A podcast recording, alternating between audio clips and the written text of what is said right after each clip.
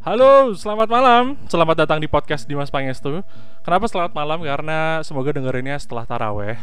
Um, selamat menunaikan ibadah puasa bagi yang menjalankan.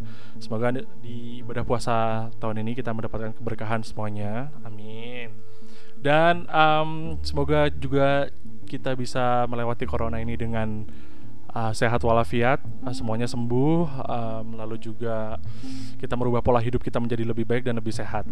Amin ya robbal alamin. Nah, untuk di malam ini uh, spesial banget, uh, gue pengen ngebahas soal wanita, terutama soal um, Kartini karena ini spesial Kartini. Ini di telepon ada teman gue, ada Valeria Nisatama atau biasanya dipanggil Feli nih ya. Halo Feli. Halo listenersnya Dimas. Cie.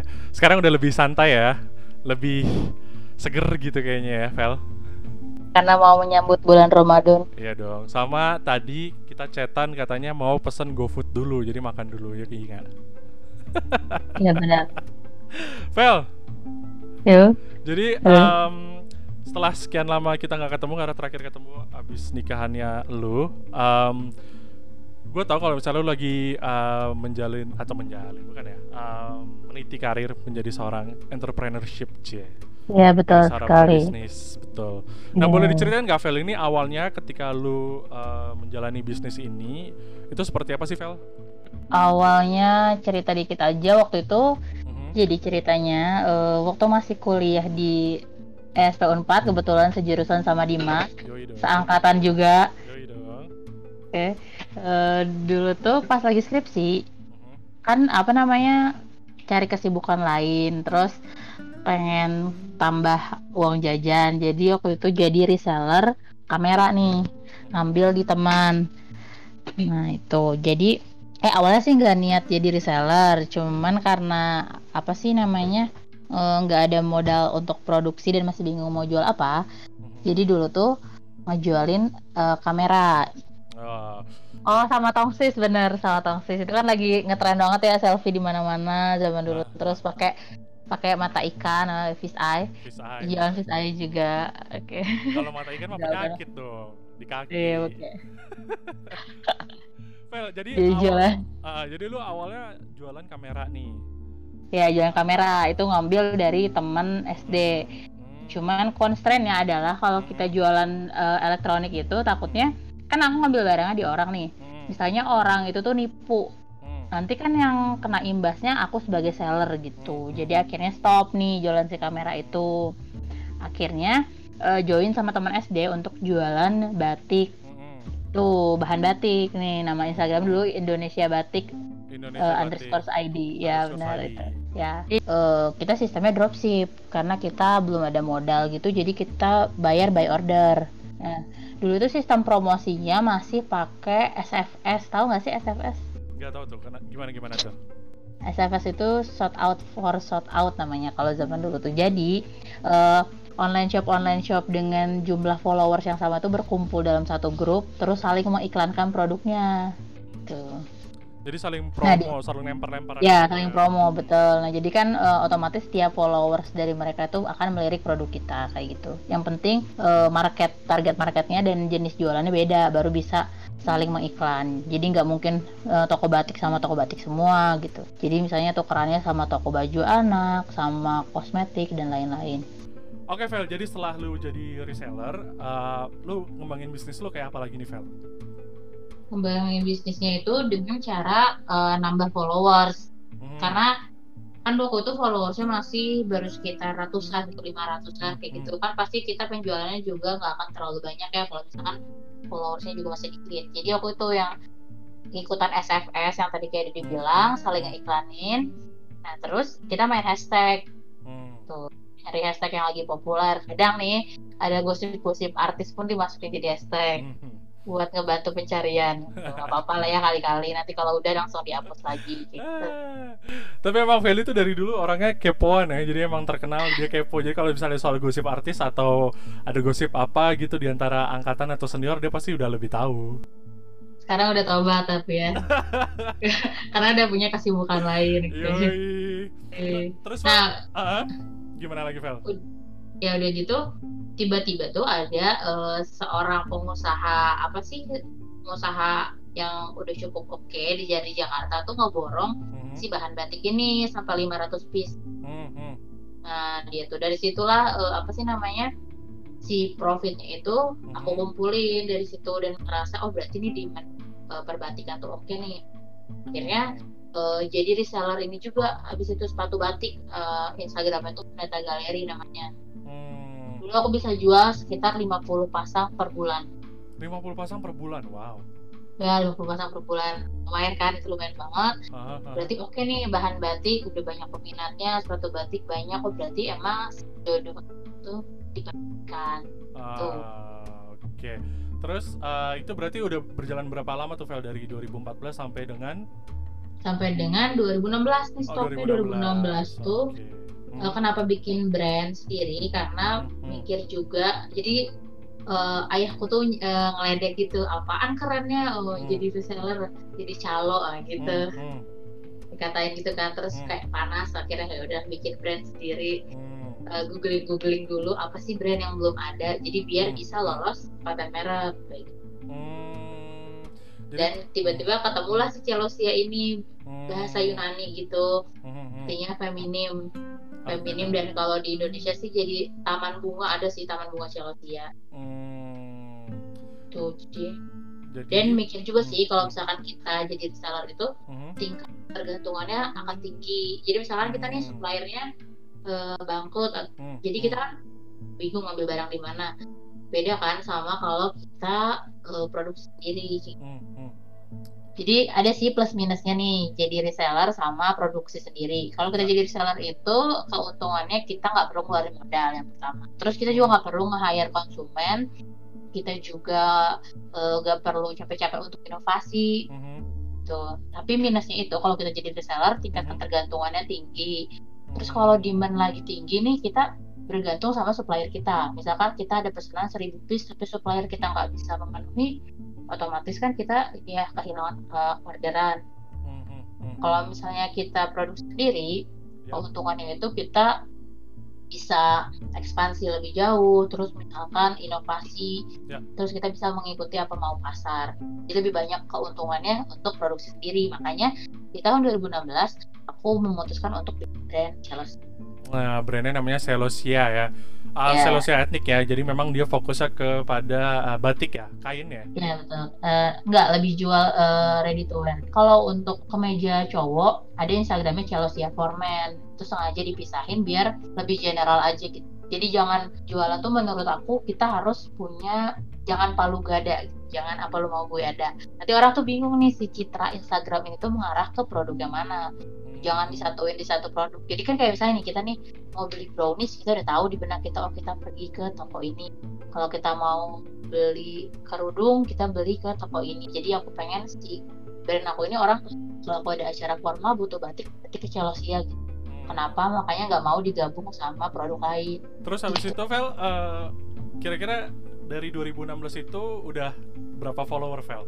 Nah ini sih yang menariknya tuh uh, jadi sih followersnya tuh agak lambat peningkatannya ah, ah. kayak dari 2016 ke 2017 itu selama ah. setahun cuma 10 ribuan followersnya. Cuman berapa? Nah, cuman 10 ribu sampai 20 ribu sorry sorry 20 ribu followersnya aku itu tahun 2017 okay. satu tahun. Itu tuh sedikit ya? Sedikit menurut gue. Ah oke okay, oke okay. terus? Nah akhirnya pas di tahun 2018 itu ada selebgram yang beli 2000 berapa? Produknya 17. Tahun 2018. Oh, 18. 18. Siapa tuh selebgram yeah. itu? Adalah. ya itu adalah. Adalah ya, terus? Karena nggak dipromosiin dan nggak dibayar, jadi uh, maksudnya selebgramnya namanya nggak boleh disebutin. Oh oke. Okay. Ya, pokoknya selebgram itu tuh followersnya udah 580 ribu orang. Udah warna biru, centang biru? Udah, udah verified. Oh, wow, terus terus? Oke. Okay. Nah waktu itu sih untungnya tuh karena suka kepo, hmm, kayaknya hmm. pas dia order tuh kayak hafal deh ini nama selebgram hmm. terus dia belilah udah nih dia beli hmm. aku makin yakin lagi kalau dia selebgram yang aku maksud itu karena nomor rekeningnya tuh kan muncul tuh namanya hmm. Hmm. oh namanya si K ini kayak gitu sebut hmm. saja depannya hurufnya N hmm. si KN ini tuh udah ngirim format order dan bla bla bla hmm. terus ya udah aku SKSD aja bilang eh ini K KN ya terus hmm. dia bilang iya benar terus dia bilang eh aku bilang gini boleh nggak sih kak produknya aku kasih free tapi nanti minta tolong diposting di instastory itu pun kalau nggak keberatan terus dia malah bilang Imba baik banget deh katanya gitu jadi hmm, uangnya aku hmm. refund lagi tuh ke rekening dia hmm, hmm. terus tuh jadi akhirnya dia nggak omdo kan bener-bener dia hmm. posting terus followersnya nambah lima ribu wow gitu. sekali postingan dari selebgram itu ya ya dari lima ribu nah hmm. akhirnya si teman-teman selebgram itu pun ikutan beli dan aku menerapkan hmm. cara yang sama. Oke oke terus terus. Ya jadi sekarang udah 73.600 followers. Oke, tapi Vel kalau boleh tahu nih berapa sih harga misalnya uh, dari batik Satu set ya? Range harganya sih dari 349.000 sampai 500.000 per set. Berarti uh, ratus ribu sampai lima ratus ribu lu balikin uangnya terus mendapatkan uh, follower yang begitu banyak ya? Lumayan ya iya benar. Padahal kalau ya, ya? ya padahal kalau aku endorse dia sengaja tuh tarifnya empat juta 4 juta itu endorse iya. itu maksudnya dimasukin di Instagramnya atau Instastorynya itu aja? di feed kalau di feed 4 juta kalau di Instastory dua juta lima ratus wow berarti emang istilahnya bahan yang lu kasih atau produk yang lu kasih itu bagus banget dong ya berarti berkualitas sampai orang lihat. Nah, apa sih yang membedakan Celosia itu sama yang lainnya? Yang membedakan itu nuansanya warna pastel. Hmm, hmm. Nuansanya pastel terus hmm. bisa custom size. Jadi misalkan kita badannya uh, big size nih. Hmm. Jadi kita bisa juga custom. Terus kalau kita badan terlalu kurus banget pengen nggak mau baju gober-gober bisa juga custom ke Celosia. Jadi memang keunggulannya di nuansa warna, keunikan hmm. motif sama bisa customize. Nah kebetulan si selebgram ini tuh hmm. dia suka warna pastel, hmm. suka banget gitu. Hmm. Tapi memang untuk batik warna pastel itu terbilang jarang atau uh, lu udah memang segmented untuk ngambil warna pastel gara-gara lu suka atau itu merupakan salah satu inovasi aja dari Celosia itu gimana tuh Vel? Karena uh, ini apa sih? Karena suka warna pastel jadi sempat ngerasa apa ya kayak kalau misalnya gue produksi batik terus kayak hmm. gak serak nih sama warna ini tapi benar jadinya tuh gak terlalu laku hmm. tapi misalkan akunya suka dan kayak ini lucu banget motifnya hmm. lucu hmm. banget itu lakunya wah berarti emang di situ main insting selera ya iya main insting selera itu berarti uh, si followers aku ini satu tes sama aku iya betul banget tapi uh, gimana tuh Vel ketika lu jualan Celosia etnik ini kan pasti ada orang yang nggak percaya kan ketika lu awal rintis nih gimana sih cara mendapatkan kepercayaan dari para follower dan uh, konsumen lu itu kalau buat uh, iniin followers itu biasanya kita harus bikin rekening lebih dari satu oh, karena okay. kalau misalnya kita punya rekeningnya cuma satu mm-hmm. kan apa ya kita tuh track recordnya di perbankan uh, susah ditebak gitu tapi misalkan mm-hmm. kita punya beberapa rekening terus di banknya uh, cukup ternama hmm. itu kan mudah uh, buat di apa sih namanya diselidiki hmm. jadi aku hmm. selalu kayak kasih tips-tips uh, belanja online gitu dulu di Instagram hmm. kayak cek nama pemiliknya ketahui hmm. Instagram pemiliknya gitu hmm. hmm, hmm. Jadi, dan jangan lupa googling kan sekarang ada tuh kayak uh, credible.com buat ngecek hmm. itu nomor rekening uh, palsu eh terpercaya atau enggak Hmm, jadi memang di situ uh, salah satu trik atau cara supaya konsumen percaya sama lu ya ketika beli di lu ya. Iya benar-benar. Oke, okay. Val, tadi kan lu bilang juga salah satu kelebihan dari Celosia Ethnic ini adalah uh, bisa custom. Itu lu yang ngejahit sendiri atau gimana tuh, Val? Nah, ini ada lagi hal yang paling aku suka. Mm-hmm. Jadi dari Celosia ini tuh mm-hmm. uh, nggak sekadar cuma buat jahit profit. Oke. Okay. Tapi memang untuk uh, apa namanya mensejahterakan penjahit-penjahit rumahan hmm, hmm. yang mostly wanita. Yang jadi, mostly wanita, oke. Okay. Hmm. Ya, jadi woman empowerment. Wow. Mensejahterakan ibu-ibu. Jadi aku pengen hmm. ibu-ibu penjahit rumahan itu dia hmm. bisa tetap kerja dari rumah dan uh, bahkan sekarang ada uh, penjahit aku yang udah bisa nyekolah yang kuliahin anaknya hmm. di uh, universitas swasta Wow, keren banget. Itu emang lu termotivasi dari situ awalnya atau emang lu punya sense of belonging yang oke deh gue jadi entrepreneur tapi uh, gue nggak cuma ngobrolin soal profit nih tapi juga membangun empowerment. Itu gimana tuh? Oh, jadi uh, apa sih namanya emang apa ya? Uh, dulu tuh si penjahit yang perempuan itu dulu suka bikin jahitin baju aku zaman kuliah ya di. Dari zaman kuliah nah. unik-unik gitu ya karena jahitnya di situ ya nah dulu juga sebenarnya pas gue udah sempat dibisnisin sih jadi uh, dulu uh. teman-teman kampus tuh uh uh, kasih bahan plus baju sampel uh. nanti aku up aja harga jasanya misalnya jahitnya empat puluh ribu nanti hmm. aku di up enam puluh ribu gitu lumayan sih coba siapa yang udah lu tipu waktu itu uh, teman-teman angkatan kita ada nggak yang lo gituin di up harganya? Banyak lah. Tapi kan nggak gue tipu, emang oh, apa ditipu ya? Ya, ya, apa sih bagian dari bisnis oh, gitu ya sebut aja. Ya. High iya. profit ya. Iya benar. Soalnya kan di Bandung penjahit mahal, uh, di kayak seratus uh, ribu kan gue bisa dibawain. Jadi kan nggak ada salahnya juga. Simbiosis mutualis. Siap terus terus Mel terus apa ya oh iya jadi itu sempat juga ingat dulu pas kuliah kata Pak Martin itu uh, kalau kalian lulus dari kampus kalau kalian sarjana itu uh-huh. uh, apa sih namanya kita kalau dapat kerja sih gampang pastilah uh-huh. insya Allah pasti dapat uh-huh. yang sulit itu adalah bermanfaat untuk lingkungan sekitar tuh makanya gue ingin memberikan manfaat buka lowongan pekerjaan gitu. Nah, jadi um, hebatnya dari Celosia Etnik ini dan juga uh, Feli nih ya, produknya itu memang dikhususkan uh, untuk batik wanita tapi juga ada pria. Terus juga untuk penjahitnya juga dari uh, penjahit rumahan di mana latar belakangnya adalah ibu-ibu rumah tangga ya. Iya, benar. Terus habis itu apa lagi di Vel? Ada juga sih satu laki-laki tapi uh, dia tuh awalnya kenalnya memang udah rezekinya jadi aku tuh lagi perbaikin pagar rumah mm-hmm. nah si tukang bangunan itu ngelihat ada uh, kurir bolak-balik pick up paket gitu kan mm. kiranya emang bisnis apa mbak aku bilang bisnis batik dan lagi apa sih lagi nyari penjahit nih terus dia bilang mm. Menantu saya bisa ngejahit loh. Nah akhirnya dari situ deh. Dari situlah ya. Dari situlah muncul ya sama tapi senang sih karena dia uh, kepala rumah enggak gitu. Jadi dia dengan income dia menjahit ini bisa anakku lebih senang lagi pas yang menjahit pria ini. Uh, lebih puas gitu. lebih puas ya dengan penjahit pria ini ya. Yeah. um, Vel um, ketika lu memulai merintis uh, menjadi salosia etnik ini apa sih struggle-nya yang lu rasain itu Vel selain tadi followernya kurang uh, hal-hal lainnya apa nih Vel? Hal-hal lainnya ini sih apa namanya uh, takutnya konsumen itu bosan ya kalau kita nggak ada inovasi sedangkan aku nggak ada basic sekolah desain yang kayak gitu jadi memang kayak harus mau ngikutin zaman hmm.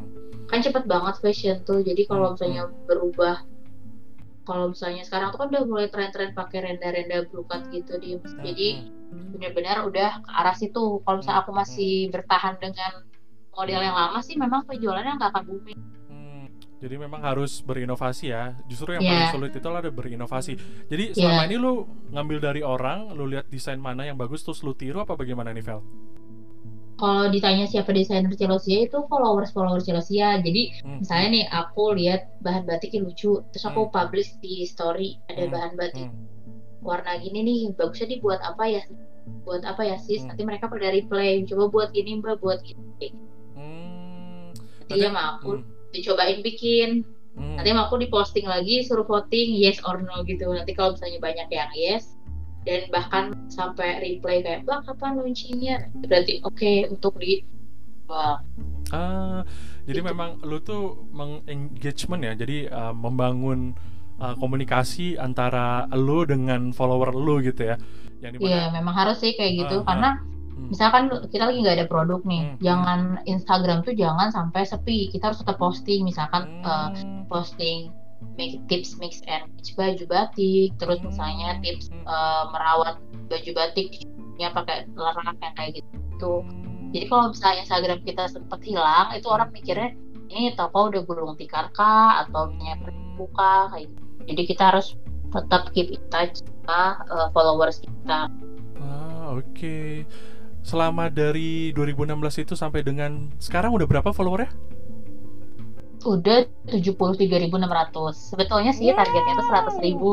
Terus? 100 ribu di Ramadan ini, cuman karena uh, uh. ada pandemi COVID ini. Ah, ya, ya, Kayak okay. gitu, jadi sepertinya tidak, tidak mungkin tercapai. Ah, oke. Okay. Ini kan udah dimasukin podcast nih. Nanti bisa semoga semakin booming ya. Ya amin. amin. Ya, dengan membeli batik berarti mendukung penjahit-penjahit rumahan dan juga perajin-perajin batik di sana. Ah, amin.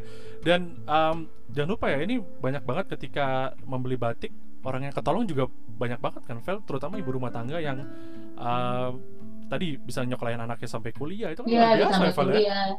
Iya makanya. Jadi si ibunya selalu bilang semoga kita uh, hmm. apa jahitannya masih banyak ya Vel hmm, katanya. hmm. soalnya biar anaknya bisa lancar kuliahnya sampai wisuda. Oh, ya sama-sama mutualis malah dia senang ya betul lah um, jadi memang ada apa ya sosial environment yang lu bangun gitu ya. Tapi ketika lu membangun sistem itu lu membangun juga kepada staff-staff lu untuk menjadi apa ya hard worker atau gimana tuh Vel? Itu kan agak sulit tuh kadang kita di luar dilihat orang bagus, tapi ketika lu di dalam untuk memanage itu agak sedikit sulit tuh gimana tuh Vel? Nah kebetulan sih kalau staff ini kalau admin kan baru satu ya. Hmm. Uh, admin ini satu. Caranya tuh aku dia bisa kerja uh, eh, WFH walaupun lagi nggak corona gini. Jadi yang hmm, hmm. penting kerjaan tuh selesai dan dia masih terkoneksi dengan internet. Jadi bener-bener aku buat senyaman mungkin. Terus hmm, kayak seminggu sekali kita uh, makan di luar kayak gitu ya. Karena bisnisnya kan memang gak harus selalu di kantor kan kalau online shop gini. Jadi caranya gitu dan dengan kayak gitu dia jadinya jujur gitu. Ah, itu karena dia. kitanya loyal ke dia nah itu tips kitanya loyal juga ya ya karena kalau perusahaan swasta itu uh, karyawan adalah jantung perusahaan hmm. kalau misalnya karyawannya eh, nggak uh, ada ya nggak bisa gerak kan perusahaannya hmm. beda hmm. sama perusahaan uh, eh, BUMN atau BUMD hmm. Hmm. kalau swasta bener-bener aku ngerasainnya gitu sih karyawan itu uh, yang harus difasilitasi dengan normal terus pasti kayak dia jantung perusahaan hmm. Gila, keren banget nih Vel ini. Tapi kalau boleh tahu nih Vel, lu udah dapat profit berapa nih dalam sebulan nih? Omset aja lah ya, berapa berapa nih? Kalau lagi sepi-sepi banget sih 60 juta. Hmm. Wow. Kalau lagi rame bisa tiga digit. Tapi itu ramenya lagi musim apa nih biasanya? Lebaran kah? Lagi, tahun baru kah? Lagi musim nikahan sama ah, ah. lebaran. Dua musim itu aja sih. Nikahan tuh musim apa ya? Gue baru tahu deh. Ada, abis lebaran tuh musim nikahan. Kan oh, gitu. pada Ya coba deh lo lihat abis ah, lebaran. Ah. Kalau nggak corona tuh janur kuning di mana-mana. Ah, Sama habis Idul Adha gitu. Itu ramai itu katanya. Pasti ya. Iya itu bulan bagus ah. gitu katanya buat nikah kayak gitu. Oh Makanya. gitu. Jadi dalam waktu paling nggak tiga bulan atau enam bulan lu bisa tiga digit? Ya, tapi tiga digitnya beda angka depannya kan. angka depannya tiga aja. digit yang terendah lagi. Ah, ya sembilan sembilan sembilan juga terendah, kan? tapi kan gak tiga digit. Ya sembilan sembilan sembilan sembilan ratus sembilan puluh sembilan ribu kan. Iya iya iya. Lu sejauh ini pasarnya udah nyampe mana, Vel? Udah nyampe uh, seluruh Indonesia atau udah keluar nih? seluruh Indonesia udah sih Aceh soalnya udah eh belum uh, Irian juga udah oh udah wow jauh juga uh -huh. terus udah dan kalau ke luar negeri hmm. tuh baru Asia aja Dim oh ke mana tuh? Malaysia Singapura sama Brunei. Malaysia tuh. Singapura sama Brunei? Ya. Wow gimana itu? Ceritain tuh bisa sampai ke sana. Nah awalnya sih main di hashtag. Jadi hmm. kita bisa ngecek uh, hashtag terkini tuh pakai Google Trend hmm, hmm. Di Google Trends kita cek um, saya di Malaysia nih hashtag yang paling dicari apa? Misalnya baju. Nanti gue selipin baju kurung di produk yang lagi diupload hmm. terus jadi nanti terus mereka itu ya udah mau hubungin aja direct gitu lewat DM sih biasanya hmm. Yusuf tuh Malaysia hmm. yang aku bilang ya baru nanti mereka ngubungin lebih lanjut lewat WhatsApp hmm. tuh bahkan udah pernah sih ketemuan langsung jadi aku hmm. tuh udah sempat ke Malaysia terus uh, ketemu langsung sama si konsumen itu dan emang udah langganan sampai sekarang karena uh, beliau punya butik di sana. Hmm, jadi lu uh, supplier batik untuk di sana ya? Iya dia itu punya butik sih dan dia tuh enaknya nggak nyopotin uh, label merek gue. Jadi misalnya ada orang yang belanja ke butik dia, uh-huh. tinggal lihat labelnya berarti bisa cari Instagram Celosia kan. Jadi uh, ngebantu juga pemasaran batik di sana gitu, ah, di Malaysia. Tapi um, lu kirimnya pakai ongkos sendiri atau ditanggung dia? Udah udah ditambah udah ditanggung oh, udah oh, ditanggung, ditanggung. Dia, oh yeah. wow. Enak banget berarti lu udah dapat bersih ya? Dapat bersih. Belum lagi kalau misalnya ada uh, konsumennya dia yang ngubungin lu langsung ya? Iya ada pernah ada kok yang bilang uh, apa uh.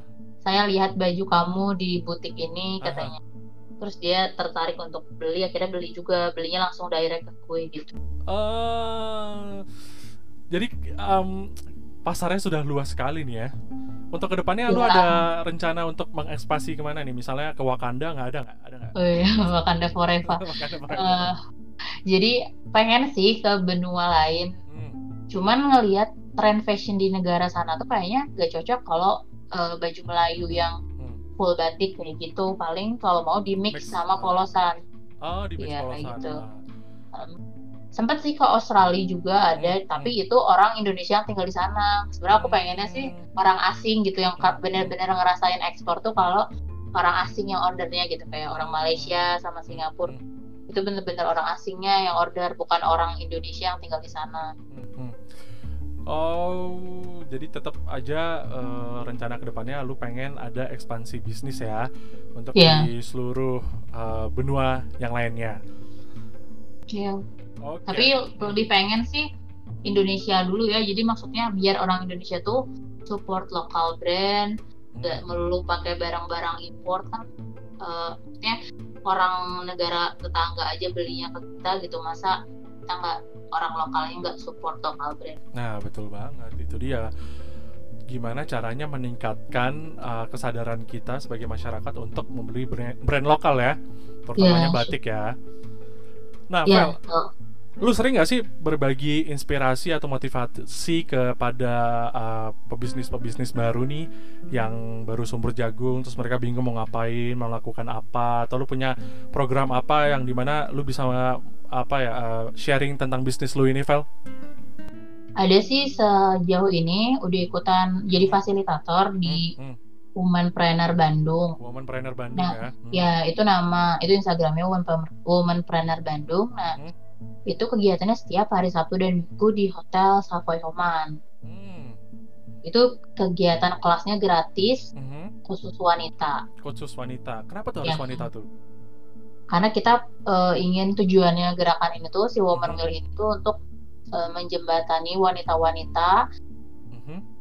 agar lebih dekat dengan uh, teknologi biar nggak gaptek kayak gitu. Hmm, ada ininya nggak sih um, misalnya lu tuh pengen banget wanita tuh bisa independen kan kita menyambut kartini ini kan uh, lu pengen mm-hmm. banget bahwa wanita tuh bisa apa ya mandiri empower terus juga strong do yang hal-hal lainnya Iya dengan dengan kegiatan itu kita tujuannya pengen perempuan-perempuan tuh bisa tetap menghasilkan income baik buat dia diri dia sendiri atau buat ngebantu perekonomian keluarganya gitu. Tapi nggak perlu juga harus pergi keluar rumah pun dengan adanya teknologi itu kita bisa tetap uh, berbisnis menghasilkan uang. Gitu. Contohnya uh, bisnis online lewat marketplace gitu. Hmm. Jadi kita pengen wanita-wanita ini tuh uh, dengan apa ya dengan teknologi yang ada tuh dimanfaatkan dengan sebaik mungkin bukan cuma dipakai buat update status galau buat kepoin mantan atau hmm. misalnya buat selfie selfie aja nggak curhat kan tapi kan enggak nggak karena gue jarang lihat Fairly galau kayaknya nih eh.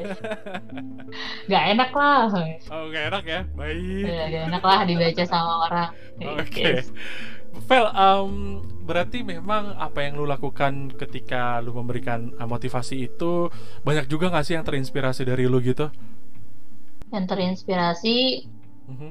sejauh, uh, sejauh ini sih adanya apa ya kayak testimoni yang habis ikutan kelas kayak mhm. bilang makasih ya kak uh-huh. materinya bagus terus saya jadi uh-huh.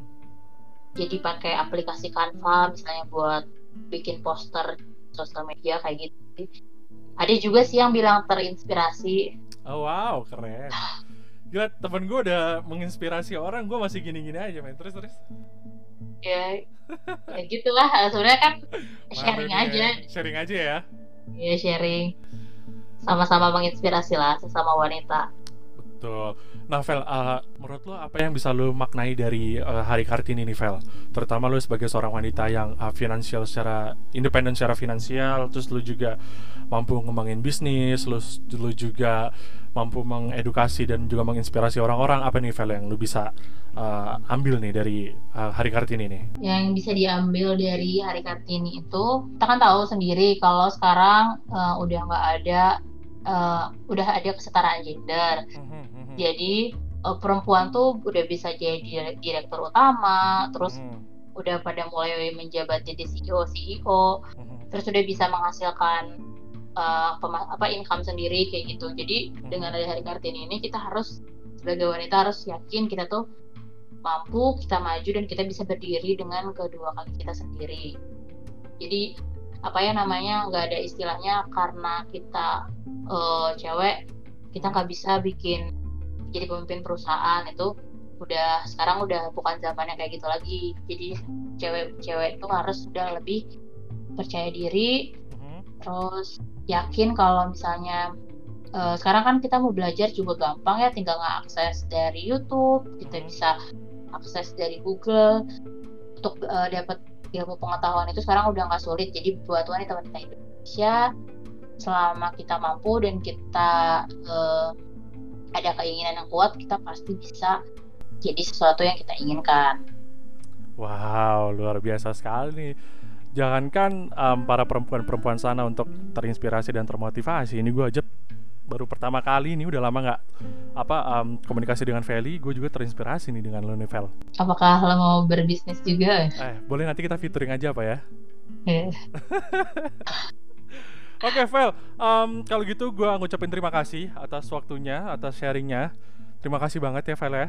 Sama-sama, Dims. Terima kasih juga untuk kesempatannya dan diajakin sharing-sharing. Okay. Udah lama karena di rumah aja. Betul. Tapi memang kita harus uh, kegiatan di rumah aja ya, termasuk beli selosi etnik, bener nggak? Iya bener. Jadi gue bikin hashtag hashtag kayak gini belanja Apa? batik dari rumah aja. Wih, itu bukan salah satu ini juga ya inovasi dari lu juga ya salah satu cara untuk mengengagement uh, lu dengan ya, bener -bener. follower lu itu kan? Iya, jadi kayak belanja batik dari rumah aja, nggak usah khawatir.